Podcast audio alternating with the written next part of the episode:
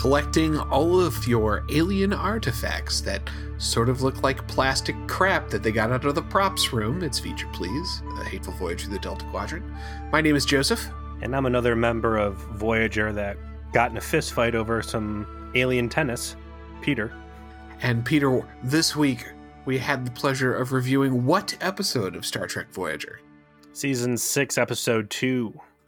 I like not having to differentiate between like real episode numbers and Netflix. yeah, numbers. now that we've moved on, yeah. Mm-hmm. Survival instinct. We talked to death the Ron Moore angle last week. I think worthwhile doing so, but this is, as we said then, his sole uh, writing credit, full writing credit for the entire show. Second to last thing of Trek he ever touches. What's crazy about this is I didn't even remember that Ron Moore had anything to do with it until I was reading through the Memory Alpha after. You didn't remember? I didn't remember, and I don't think tone wise there was anything that really jumped off the page at me as saying like, man, this is some hardcore shit. Like looking at all of our conversations we had last week and knowing what Ron Moore is capable of. I'm assuming he came in and this was his attempt to like light touch and and warm the room up a little bit. Uh, I would say this, especially with all of season five, Brand's barrel extravaganza, um, that this wasn't tone wise any darker than anything we saw in season five. So Ron Moore was always a guy who was still, you know, born and bred Trek producer. Like this is the sort of thing that DS9 had a lot of too, where you know it's not necessarily a, a Saw level hor- horror, but uh, has I'm some. Sorry. You said Potsy level horror. Potsy level horror. Apologies, uh, but at the same time allows the a more mature story to be told, right? About you know identity and choice, and it, it it has what I would call a Ron Moore touch on it. It's just not necessarily the one we're used to from Battlestar Galactica. I think it's more that uh, season two, I'm sorry, season six, episode one, which was um, Equinox Part Two, really put a lot of beloved characters uh, in dirty street knife fights, specifically Janeway and um, Chakotay. So, I, you know, I'm not looking for dark, gritty grind, but just something bolder, something a little more. Yeah, I guess bold would be the right word. I think that's probably why he didn't make it, right? Like we, we went through that last week. They weren't having any of of that on the show, so this is him trying to fit himself into the house style a little bit, do his thing. Mm. Uh, overall, I felt like the episode was in the Voyager tradition of not quite good. but it is closer to good than most of those examples in my opinion there there's just a few things that didn't click until kind of the back half of the episode um and the last 15 minutes are are good because they do kind of figure out their premise a little bit better by then uh, but the beginning is just a little uh, sloppy and it held it held down the rewatch for me a little bit well, speaking of the beginning, we get treated to something I feel we haven't seen in a long time, and it's a close up of a shitty matte painting. Indeed. And in the event that it's not a matte painting, that somehow this is a CG planetscape we're seeing, they did a great job making it look like a crappy matte painting. But it's uh it seems to be a jungly, swampy, real Dagobah looking yeah area. Yeah, planet planet swamp ass. and you get a space ball hurtling towards the surface, which we will see is actually a Borg sphere at Crashlands, and uh, we see a bunch of Borg drones crawling out of the escape hatch, and it's I I flip flop real hard on it because first I say that you know these Borg look like shit that they have no screen presence. I don't know if it's these guys doing a bad job portraying the Borg. I don't know if uh, Dark Frontier just ran the Borg into the fucking dirt so hard. I'm sorry, Voyager as a whole has ran the Borg into the dirt so hard that whatever fear, whatever edge they would have had back from TNG is just completely gone. Yeah, you don't ever see the Borg at this point as something all that special, right? Like that that's probably the worst part. Like, oh, Borg. That's a thing that happens sometimes. You know, the TNG dealt with Borg and every time it was with hushed tones of like, this is some fucked up shit. Like they showed up the second time with with Hugh and all that. Like, oh my god, this is nuts. Um, now it's just oh, it's Borg. Yeah. I, I mean, would- it's probably a little scarier than the Malon, but you know, just a little. I was happy to see the work go into making these Borg look a little more first contacty, a little more diesel. And I'm not saying that by, you know, jacked up and big, but diesel, like hard 90 degree angle, robotic Yeah. pieces sticking out of them. Not the fucking dudes in Darth Vader pajamas that we had in uh, the last few Borg episodes. Um, specifically one i thought the borg treatment there was really bad the the seven of nines awake for a month flying the ship and i was surprised to see because the capsule for this was hey voyager's at a space station and there's uh shore leave shenanigans. I was not expecting this at all to be a borg centric story. So when i saw Jeri Ryan crawling out all full borged up again i was surprised and the first thought i had was like oh man i'm sure she was really excited to get back in this goddamn thing. I just look so itchy. like everything about that get up, the the caked on makeup, all of the plastic bullshit they got to stack on you. It's just like, man, I just would want to. I just, I would want to die if I was in that fucking thing. Yeah. So good writing uh in that the theme an a theme for this episode is these Borg need to reach consensus. And this is established immediately.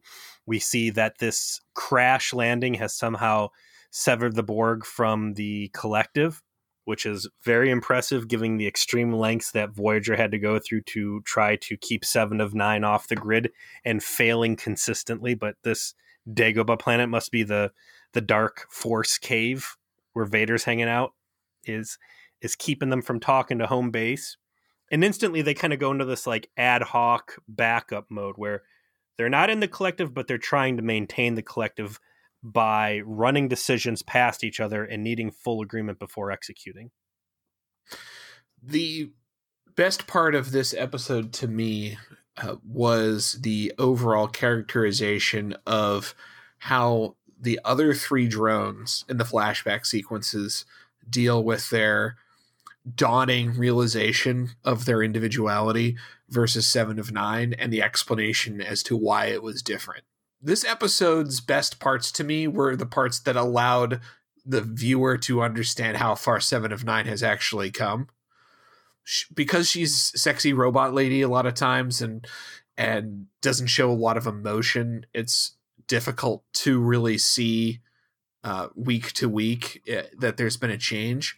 This episode was actually great for letting you see the change, and in a way that uh, in a way that's obviously complementary to Jeri Ryan's acting skill because it's a matter of degrees that is more subtle than uh, a huge change in personality would be probably easier to play. Uh, but that they wrote it delicately enough, or that Ron Moore wrote it delicately enough to allow that to shine through. Yeah, these three other Borg will embody a handicap where she shines through with decisiveness, and the decisiveness has been a grating, alienating quality in the past, but compared to contemporaries like this, it all of a sudden looks like a strength. Well, let's talk about the episode in terms of the uh, the the parts that are flashbacks and the parts that are in the in the present to kind of order our thoughts a little bit better. Sure. The flashbacks are pretty straightforward. The other three drones that are part of this squad of, of this platoon So with are they, nine. what what is a unimatrix? Is is a functioning unit a unimatrix or is like a a battalion a unimatrix? I just know it's a subdivision that is used to organize them. And beyond that, I'm not sure was ever established in canon what it means.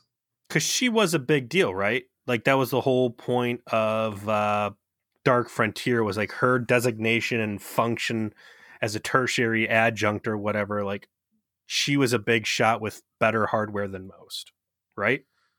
Yeah, there is a I, think essentially a level of hierarchy based on function within each Unimatrix, and Seven of Nine was the leader of her Unimatrix, and which makes a degree of sense in canon, even before you kind of get to the the Voyager fuckery, which is while there is a hive mind, there has to be instruction that are handed down, and while all drones have been, you know, uh, cybernetically implanted and given enhancements. You know, the biomatter, the the brain, the overall now dormant personality of the individual drone is going to make each one better at a specific task than others. And Seven of Nine clearly had a, a knack for using the strength of her personality to lead other drones. And so that is why she had that function and that that's demonstrated here. She's sort of in a leadership role, not explicitly but implicitly, amongst the the quartet that are are on the planet. Uh, but what comes apparent is she becomes far more insecure and afraid of what's going on as they remain more uh, isolated from the collective and start to dwell in their own thoughts and the other three start to have emergence of their old personalities and memories. Rapid emergence at that. And that is one of the hard pills I had swallowing in this episode because I would say these guys are on the surface for maybe a week at the most. Did did you get an impression it was shorter or longer than that? They never say exactly how long they were there. I don't think I'm out of line in saying that it, it seemed relatively short. And almost immediately, all four of them start having recollections of their former lives and uh, memories are bleeding through and personality is starts you know coming out pretty soon. The the best portrayal of that comes out of uh, i would say my favorite character my favorite guest this episode, which is the Bajoran woman, um, who will later come to find out is a former Starfleet officer who was on the USS Excalibur, which was an, an ambassador class that Riker commanded back in TNG, which was a Ron Moore episode. And uh, night shift, you know, they got attacked by the Borg and she got assimilated, and now she's in the Delta Quad. Anyways, this stuff starts coming to the surface pretty quick. But then when you compare that against the difficulty in pulling Picard out of Locutus. And, you know, I'm loath to mention it, but Picard, the extreme difficulty that the Borg Reclamation Project was having. God, it feels like I'm trying to talk about Picard. It, it's like I, I'm lugging I, I, cinder blocks. I'm not interested in talking about this non-canon material to which you bring up, okay. but so Locutus, it, yes, and uh, and for someone who is a Trek big shot like Ron Moore, the I there should have been some MacGuffin on this planet that undoes Borg indoctrination. Something about the air, something about the magnetopole, some whatever's cutting them off of the collective is encouraging this individuality because it is such a stark contrast to everything that you had seen prior. Even Hugh too. Hugh was like uh, super hard for them to pull out. Here's the thing. So I buy it because Hugh and Seven of Nine were identified by the same circumstance, uh, and these other three were not. And that is, these three were adults. When they were assimilated, they had pre established firm personalities. They knew who they were, they were doing things in life, and they got turned into Borg. Whereas Hugh and Seven of Nine were both assimilated much younger. Seven of Nine as a child. Hugh was clearly I was supposed to be a teenager at best. They didn't have a background in having their own personality to make the emergence of their per- their individuality particularly easy. Whereas these other three we're, we're middle-aged adults when they got turned into Borg, and they're like, oh, oh, this is bad. Yeah, but Picard, Locutus. But that was when the link was still active to Picard from the collective, right? Like he wasn't. It wasn't until the very end of the episode when Data interrupts that connection and he immediately snaps back to Picard and goes like, "Put him to fucking sleep, Data." Before that, he was still locked into the to the collective. Yeah. And the moment he wasn't locked into the collective, he was he was like, "Holy shit, let's kill these guys!" Like, Data, you know, I'm trying to get in through to you. Like, let's do this, right? Like, he's he's right on it. And so I don't think it's inconsistent at all to suggest because this is probably extremely rare, right? Like this just simply does not happen very often in the Borg collective that you have individual drones that float off the the grid. And if they do and you reclaim them, they're not going to, to be, you know, able to reclaim that individuality again until it just unless it uh, happens again. But that, you know, after a couple weeks of like having just kind of think about it, suddenly, oh, I'm starting to remember who I was. I get it because they had the the established lives before they were made into Borg, and Seven of Nine does not, and that ends up being the plot point. She was a kid, so she starts acting like a frightened child when her memories and her individuality reassert themselves, which I think, and this is what I really liked about it, really matches well with exactly how she acted back at the beginning of season four. She acted like a scared child that desperately wanted to go back to the warm embrace of the things she knew, which is why she was so resistant to joining the crew and kind of acted petulant, a- acted immature, kept shooting up engineering, like uh, I I know over and Joe. over and over again. I I was there. 26 so, episodes worth of the same story. I, I, I was there. Yeah. So it, while yes, we all have our PTSD from the workplace violence slash repeated uh, you know version of that story, it makes sense, and it actually provides a nice contrast with a now more matured, more assured individual seven of nine that we see in the current day segments. The other three, and there's there's one other guy, one other drone who's injured. Uh, we find out, like I said, the the lady in the group is a Bajoran Starfleet officer. There's another guy played by Vaughn Armstrong who is a big fucking deal. He's like so many different characters in Trek, like super that guy, right? Specifically and awesomely, Dr. Telek R'Mor, who was the Romulan scientist from Eye of the Needle way back in season one, like one of the best Voyager episodes, in my opinion. Yeah, one that we uh, continue to reference as a sort of benchmark of Voyager quality. And strangely, by the way, something that we really liked, and I think every other podcast that reviewed it did not, which I will never understand. Well, look, that's why we're the best. it's true. Uh, he goes on to play extremely important uh, secondary character, or recurring secondary character on Enterprise as well. Admiral. Yeah, Forrest. I saw Admiral so and so, and then uh, Tim Kelleher as a uh, P'Chan, who was a dude that uh, was taking care of his sick parents when they got assimilated.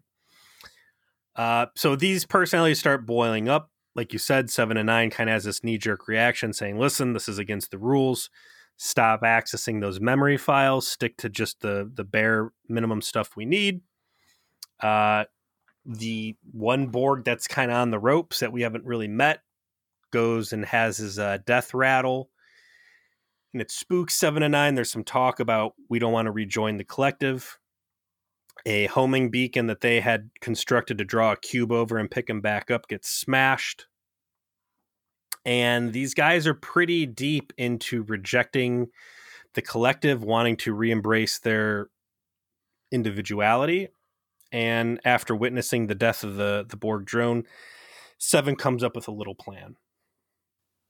She decides that uh, to fend off her newfound fear of death in the dark, with her childlike mind reasserting itself, uh, that she just needs to create an entirely different collective uh, by force.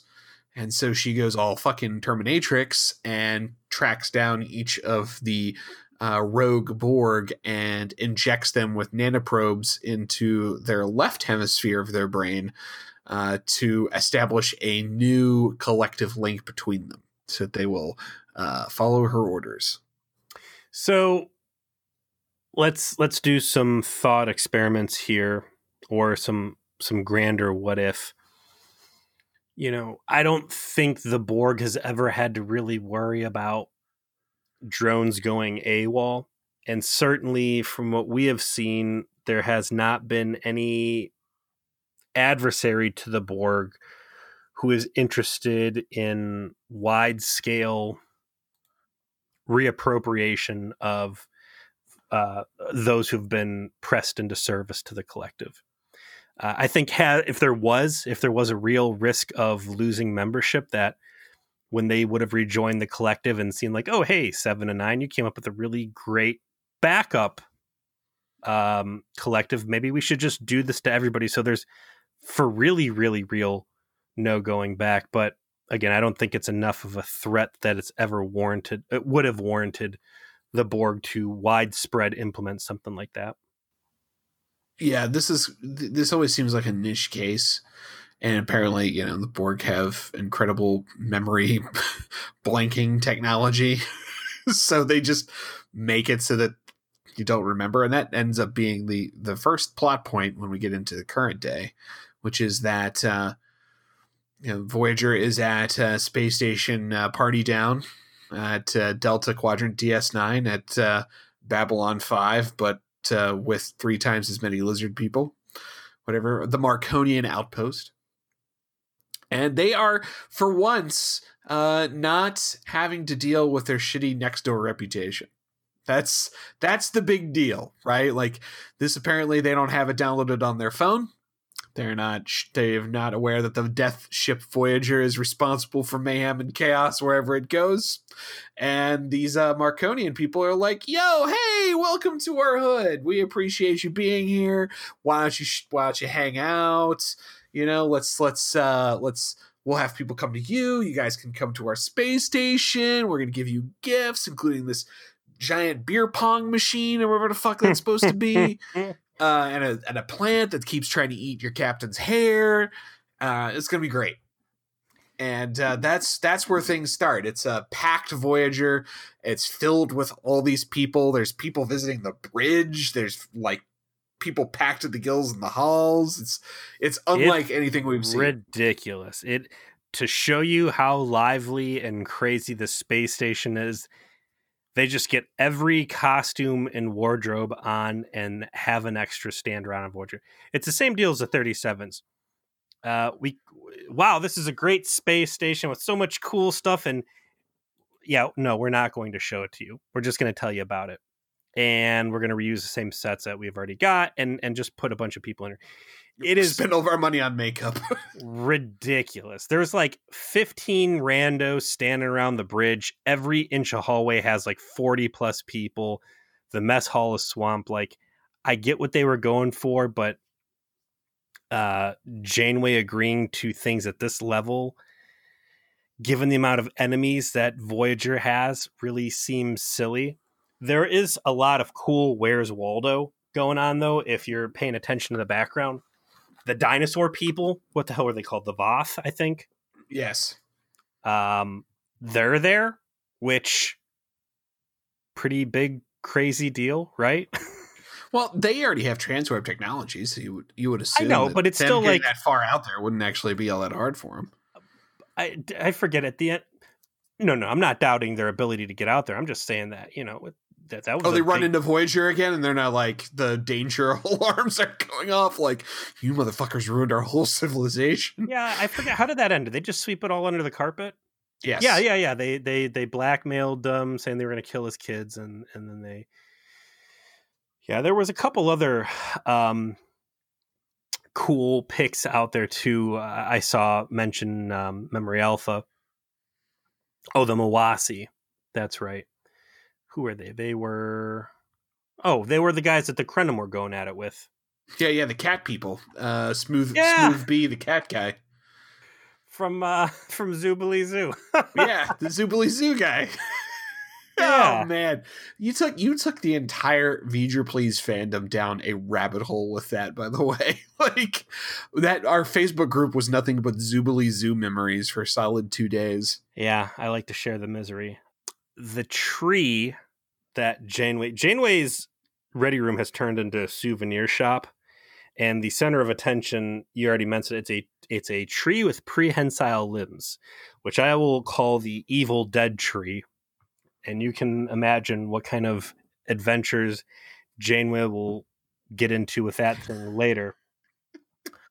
Uh, but we find out that the space station. That's an entirely different uh, rabbit hole than the Zoobly Zoo stuff. That's why we're cruising right by it. We'll we'll leave that to the fan base to come draw their own conclusions there. Tuvok lays like the security report, like, yeah, three pages of stuff getting stolen, vandalized, and whatever. And it's like, yeah, well, you're kind of at this. When's the last time they really docked at a space station? Was it the Necrotic Expanse, or did we have one after that? No, it was the Necrotic Expanse. Uh, Fair Trade was the last time they docked at a space station that we saw. Yeah, Janeway's like, well, Tuvok's the fun police.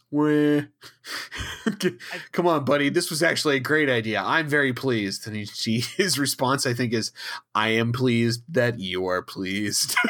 like, maximum Tuvok sass. And then, like, It was good, Chakotay, Chak- Chak- offers to give him a medal. Yeah, Token of my appreciation. I like these space station stories. I wish that that hadn't been in competition with what is a pretty interesting Borg story. I wish there were more space station adventures. I like seeing the crew out there interacting. Um, but whatever. Uh, This one we get- security's rolling around with phasers, which is interesting to see. You don't normally see armed guards around Voyager. And we get this little subplot with uh, Seven and Nine hanging out with her child cohort, uh, Wildman. so her hanging out with seven of nine again makes more sense with the context that this episode provides seven relates to naomi because naomi is a child and seven of nine is still trying to learn all of the adult socializing skills that she never had a chance to learn so her interactions with her adult peers are often stilted and awkward and angry and rife with misunderstanding. We in fact see that when her with her scene with Bolana. Uh, but she is able to relate to Naomi very easily because Naomi's a kid. And that's the level that Seven was at before she got liberated from the collective.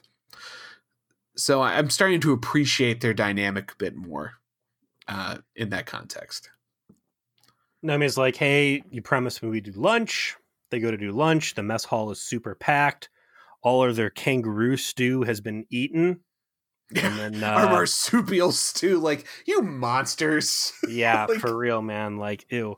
Uh, but then Neelix tries to to to bribe people away from kangaroo stew with pizza, which we had earlier been led to believe was very difficult. So that's extremely generous of Neelix to bust out the the party pizzas. It's it's it's some good canon that that Tom Paris was able to finally like get him to make pizza.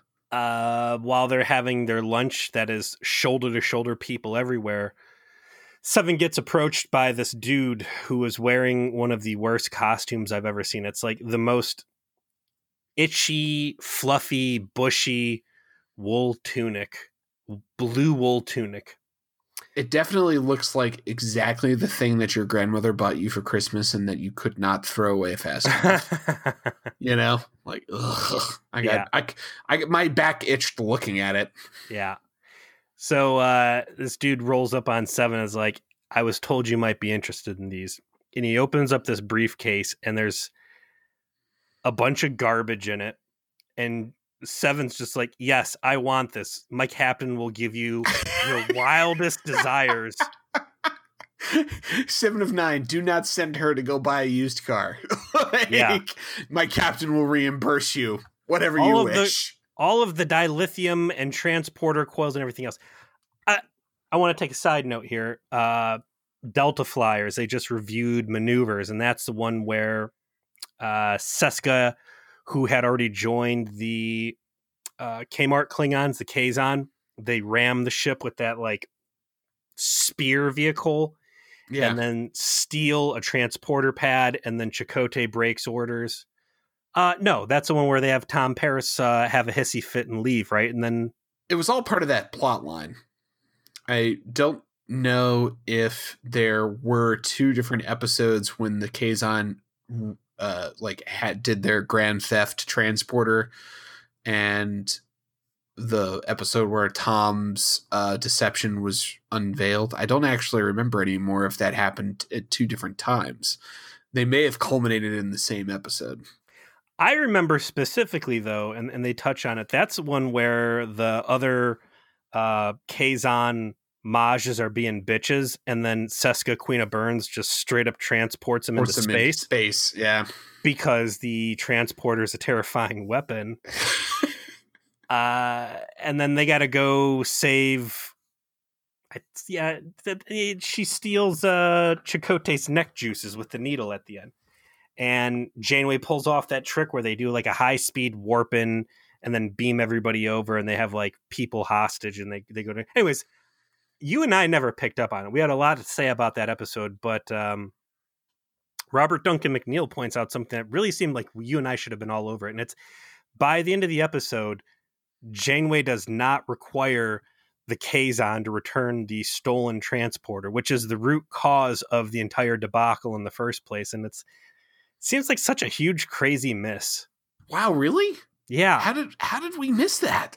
I was so enraptured by Seska's badassness. I guess I missed a glaring fucking plot hole that Federation super technology was loose in the hands of cold blooded murderers who just beam fucking people into space like moops. Anyways, uh, yeah, whatever this guy wants, apparently Janeway will give him transporter technology, replicators, sex bots, you name it, it's yours. the garbage was a, apparently a group of synaptic relays that Seven of Nine immediately identifies as being part of her old Unimatrix, which was Unimatrix Zero One, and that is why she is deeply interested in this specific garbage. Uh, the guy walks away with uh, after uh, making the best deal ever of whatever he wants, and uh, you see him what it looks like communicating telepathically with two others. Um, and obviously, they all look quite familiar because we've already seen them in the flashback scene. And these are the three drones that were on the planet with Seven. They are up to no good. And there's some key dialogue here that clues you into that. Uh, because they say, no, the security protocols are formidable, blah, blah, blah. And I was like, wow, Voyager, Tuvok, Security. formidable. Never heard These those words guys ever together. These guys are the. That's how bad the Borg have fallen in Voyager. All right, Tuvok's Compu- good at defeating them. computer people, robot brain computer people, flummoxed by Tuvok's security protocols. Unrecoverably bad. The Borg are dead. Well, these three uh, specific former drones, uh, the idea is is that they're all connected through a neural link that continues uh, as a consequence of what happened to them on the planet. Now, this is unrevealed to the audience at this time, right? Like they're connected, they don't know why, and we'll find out Seven of Nine doesn't know why either. Uh, the the part of the dynamic of the other three drones that I thought was missing was they didn't really portray their collective hive mindedness very well until the last third of the episode. Because it looks like they're all just talking to each other right? And there doesn't seem to be a confusion in identity. What they really needed to do in this scene was make it so that the voiceovers started with one of each character and then started to shift between them.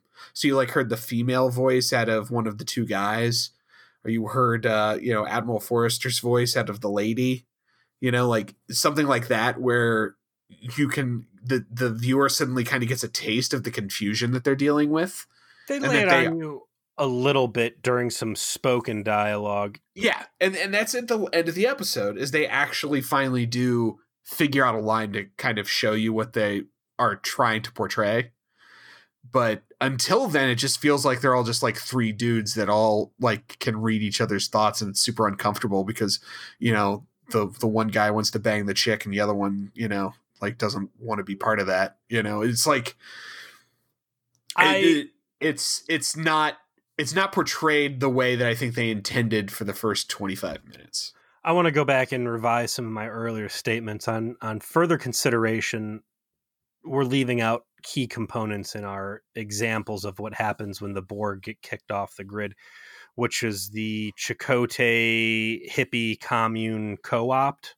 Yeah, yeah, they all they all got their shit figured out. They got their shit figured out pretty quickly. It sounded like in that with um, Cardassians and Clan, like all the, the the faction race wars that started after that, and jumping to the end too. That should have been one of the options I think they put on the table as an alternative to returning them to the collective. Would have been sending them to the co-op, which would have arguably been a better existence than the Borg, but. Hey, that would require Voyager to remember what it did a year ago, and we know that's certainly not going to happen. Um, I, I I will say though that the I don't know if that was on the table based on what they put out that they needed to be reassimilated to live, and I, the co- cooperative wasn't assimilating anybody. Ah, I mean, they kind of half-ass assimilated. Chica- I think it was certainly within their power to do so. It's It just could have not been. Just Voyager's power to remember back that far. Oh, definitely not. So they they've got a plan. Uh, they know that seven of nine is crucial to them figuring out what the fuck is wrong with them. I'll also say too, on further consideration, that the it seemed like these guys were kind of problem plagued moving forward once the Borg did come in and reassimilate them. That they had the regular Borg hive mind in their ear on top of the redundant link seven created between the three of them, which probably would not be a good thing for them to instill collective wide to have all that redundant noise. So that makes sense there too. But anyways, uh, they're tired of hearing each other's thoughts. They want to make it stop. They need to get seven of nine, and instead of just going up and asking her for help, which, Yes. you know, is the reasonable thing. like this is the biggest miss in the history of why didn't you just fucking ask? Right? Like Uh is it? they they I feel like don't there's worse. they don't ever establish a single reason at all for them not to just ask. They're just like, we have to do this, but what if we hurt her? Well, we have to do this because it's super important. And they've never established a reason for like, we should probably just be like, hey, remember us? We're all export gear now. Can you help us? Like, they don't give you even a shred of a reason. And that is just the most baffling part of No, the, the most baffling part is once the jig is up and security kicks down the door and just shoots everybody. And Janeway and everybody's pissed, like, oh my God, why would you do this to us? And they're like, but we're Borg and she did to us. And instantly they're just like, oh, cool. Yeah, you guys can just leave without any sort of security escort. Like, everything is forgiven. As, as silly as it is for you to not have asked for help and assaulted my pet science project, I will just as bafflingly uh, forgive and forget and and let bygones be bygones, so you guys can attack her again later on. So they, Uh, they try and hijack Seven's brain. They fail. Seven of Nine starts to get into a low energy wrestling match with him, and then Tuvok comes in with a fucking crew, like break, like busts through the door like the Kool Aid Man, and they all just gat everyone down. It's actually quite a quite a sight to see the the security team roll in and effectively eliminate intruders. The first this- time ever, Ron Moore clearly has a soft spot for for for Starfleet security. Yeah, just just bap, bap, bap, bap, bap. and they they all took precise shot feats because they shoot into melee without a problem, right? Like seven of nine is just like, oh, oh, Yeah. oh, everyone's on the ground now. This is cool. Seven's like, damn, having phaser shot at me in an active shooter environment environment's kind of scary. Maybe I need to lay off that and have some sympathy for people in engineering. Nah, Um, she needs to break out the her engineering shooting rifle every once in a while. Gotta polish her up. Uh, we come back from the commercial break and we see the uh, dude who will be the the Romulan guy from Eye of the Needle laid out with some really epic chest hair. Uh, I don't know what the Borg do to you exactly during assimilation, but uh, manscaping is not a priority. If you think that's epic chest hair, bruh, I I think I have four times as much as this man does easily. I am a I would have been very happy to have gone through this podcast and not discover that information. Uh, but I will say, I my heart goes out to this guy.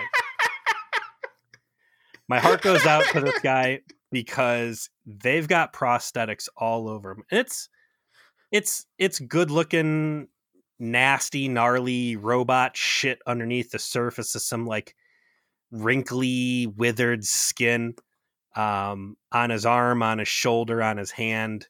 The girl's got some serious stuff on her leg. The other guy's got it all over the back of his head. But this guy, I've had spirit gum. I've done Halloween costumes with liquid latex.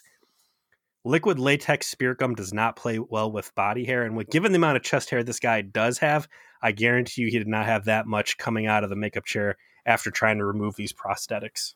No, and I agree. It all looks very good. Uh, they they tried to portray them physically as having their Borg implants removed by someone who's not as good as the Doctor, uh, which I thought was a clever idea. Uh, the one thing, though, a kind of a, a small error. So the Bajoran Starfleet officer, uh, ex Starfleet officer uh, Marika, uh, no one noticed she was Bajoran. like while she was wandering around the ship with her clearly Bajoran nose. With her beret, they just thought she was French and called it a day. Yeah, like, hey, are you uh what's the random alpha quadrant alien doing out here? Like, hey, hey buddy. like no one no one seemed to notice. But I guess like you could buy that too, because there's just like tons of visitors, right? Like People were too distracted by her extremely uncomfortable looking clothes. the trio wakes up and are like, yeah, so we all think you know feel each other's thoughts, and uh, we have this like backup collective, and we're desperate to be rid of it because we want to be people. Uh, they mentioned they they broke out of the collective just a few months prior, So Uh, but they were able to do so because of the continually the continuing nature of their connection with each other allowed them to break free of the collective and effect an escape at some point. I would have liked to hear more about that. Is that a result of Dark Frontier and some sort of hive collapse? Uh, I would loved who- to hear about who they turned to to help them. I, the exa- who the f- so so the so three Borg walk into a barber shop and uh, you know like how, who who the fuck is going to help Borg drones? Like that's that's the story I wanted to see in all this is what happens when Borg get off their leash and they go to some fucking back alley patch like Jack Nicholson and Batman 89 and, and need to get their face fixed up like crazy. I would I would love to hear more about the, the planet that had three drones showed up uh, show up and they didn't shoot them. you know, like oh yeah, you guys are cool. You have the story that you just want to be people now. Yeah, let's uh, pop you open here on the operating table. We'll see what we can do for you. Like, Yeah. I That- assume you've got are some- money, right? yeah, yeah, clearly. Hey, I you know I can buy that the Delta Quadrant has some good-hearted people in it, but I would love an explanation beyond we went to this planet, which apparently is the depot for having your Borg shit removed. Yeah. So the episode continues into them trying to find access to these memories that none of them have, including Seven, as to what happened on the planet. They remember up to the point where uh, the trio had started to have their emerging personalities, and Seven tried to like get them to stop, but nothing after that. And they end up including Seven in the link to Technobabble. Technobabble access the memories because they know they're there, they just can't get to them and you finally see the end of the flashbacks, which is the Terminatrix part. It's all Seven's fault. She put this connection into their brains, and uh, you know she was unaware of her culpability in that until now. But now all of them know at the same time that it's her fault. And they know at the same time because they all go into shared dream state at the same time. With Chakotay nowhere in sight. What a miss! Well, a you know why? Is because there was only exactly four Borg alcove slots in cargo bay seven or whatever. Like, what what luck that that's exactly how many open slots they had for this shared dream to to get the MacGuffin. Boy, those odds. Chakotay is the real miss in this episode for me. He has the experience, the most experience with the Borg. He was part of the Borg hippie commune. He had super uh, aggressive stance towards the Borg through Scorpion Part One and Two.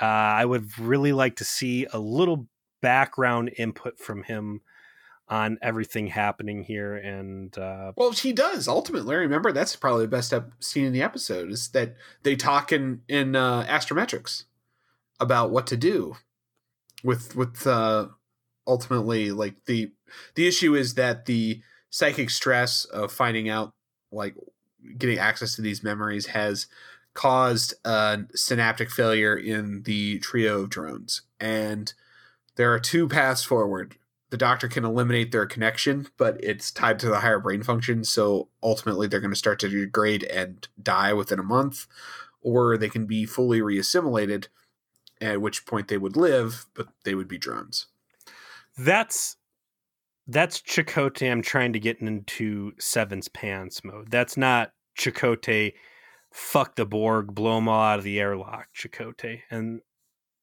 I don't know what point he switched camps here. Uh yes. He was good as a as a counselor on he was good as a spiritual advisor, you know. Morality issue there. It's it's more just the the anti Borg sentiment. I would like to see some sort of input on that. I didn't feel like that element was necessary because Seven was already like in that spot, right? The big revelation from this episode is Seven of Nine has no uh, nostalgia for being Borg anymore. She used to. Back in season four, she it she seemed to express it constantly, and she actually has a scene with B'Elanna where she kind of snaps back at her when she, B'Elanna suggests she had like some bout of nostalgia for it uh, and you know she apologizes to her for it, but you know it's conveyed she's got hostility now for being a Borg. She doesn't actually want to send these guys back to be drones. She doesn't have to be counseled that that's bad. It's more the morality of I'm responsible for this. I bear a moral you know, choice here where I'm essentially condemning them to die if I give them what they want, or I can send them back to what I know they don't want, but they'll live. And you know, the sub choice, the subtext of the moral choice is, you know, seven can do the easy thing, which is to deprive them of the thing that they have been seeking, or do the difficult thing and bear the consequences of knowing that she killed them. And Chakotay is the correct person to talk to when you have that kind of choice in front of you. like if everyone on Voyager, he's probably the most qualified. He's the one who's going to give you the best advice. I feel like there's two more options that they didn't put on the table here. The the first was sending them back to the hippie co-op. The fourth one if you killed two of the three people, wouldn't the third person be the last man standing with a normal lifespan? So you're saying the other option was to kill two of the three and just leave one alive? Yeah. Well, I think by the time the issue was that by the time they were at this decision point, that was no longer on the table because of the neural shock issue. Like they either had to have the link severed or um, be reassimilated because of that, but also it could be that if you killed two of them, all three of their memories would just exist in one person instead, and they wouldn't still be an individual. They would mm. just be mm. three people in one body. Mm. Um, so the the the the ticking clock element being you know we have to make a decision on if you're going to kill them but they get a small window where they get to be people or send them off back to the to to the collective is the decision that has to be made sure and that's the the big moral showdown obviously starfleet's not going to kill two to save one um obviously she makes the call to give them all their one month of uh, of unfettered life. Uh, wow, what a terrible thing to have to carry with you! That a, a knee jerk reaction. This is something they don't really play up at all in the episode. They've touched on before that Seven has been involved in genocide, mass assimilation, and everything else. And the easy cover for that has always been that those were not my actions, they were the collective's actions, and I was forced to be a part of it.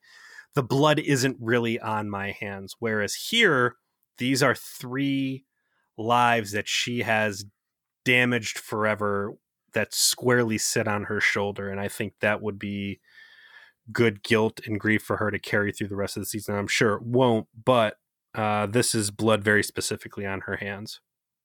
Yeah, I think the episode itself does a good job of of portraying her having to carry that weight. That's where it shines. Is her acknowledging that she's responsible for this and feeling the weight of it, not dismissing it, right? Like not being comfortable with the fact that she is responsible for this. Um, you know, grasping at feelings of family and you know, she you know, she has further conversation with Naomi Wildman about, you know, wanting to feel that connection and and it, it showed her growing emotional depth through all of those interactions in a way that was ultimately profitable to her overall characterization, I think.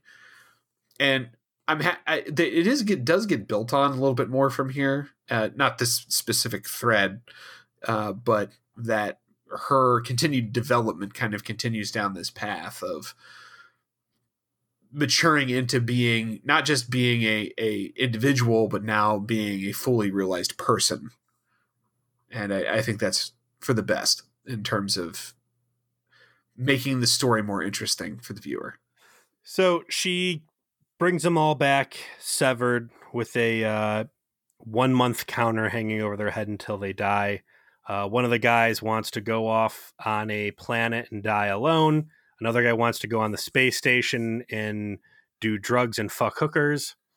And the last one being the Bajoran lady, uh, what's her name, Marika Willkarah, uh, says it feels good to be back on a Federation cruiser. I think I want to serve out the rest of my time here. Uh, you get varying degrees of um, reception to what Seven has done. The one guy says, you know, it's not within my people's beliefs to bear ill will.